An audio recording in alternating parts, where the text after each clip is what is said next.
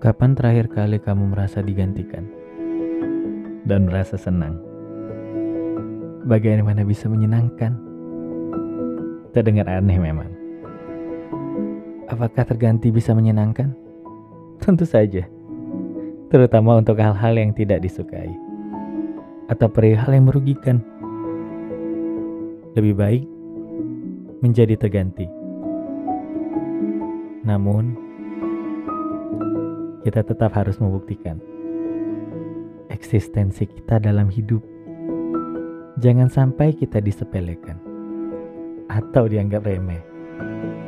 Jadi, terganti adalah sah ketika kita diuntungkan, ketika kita merasa senang, ketika kita menginginkannya.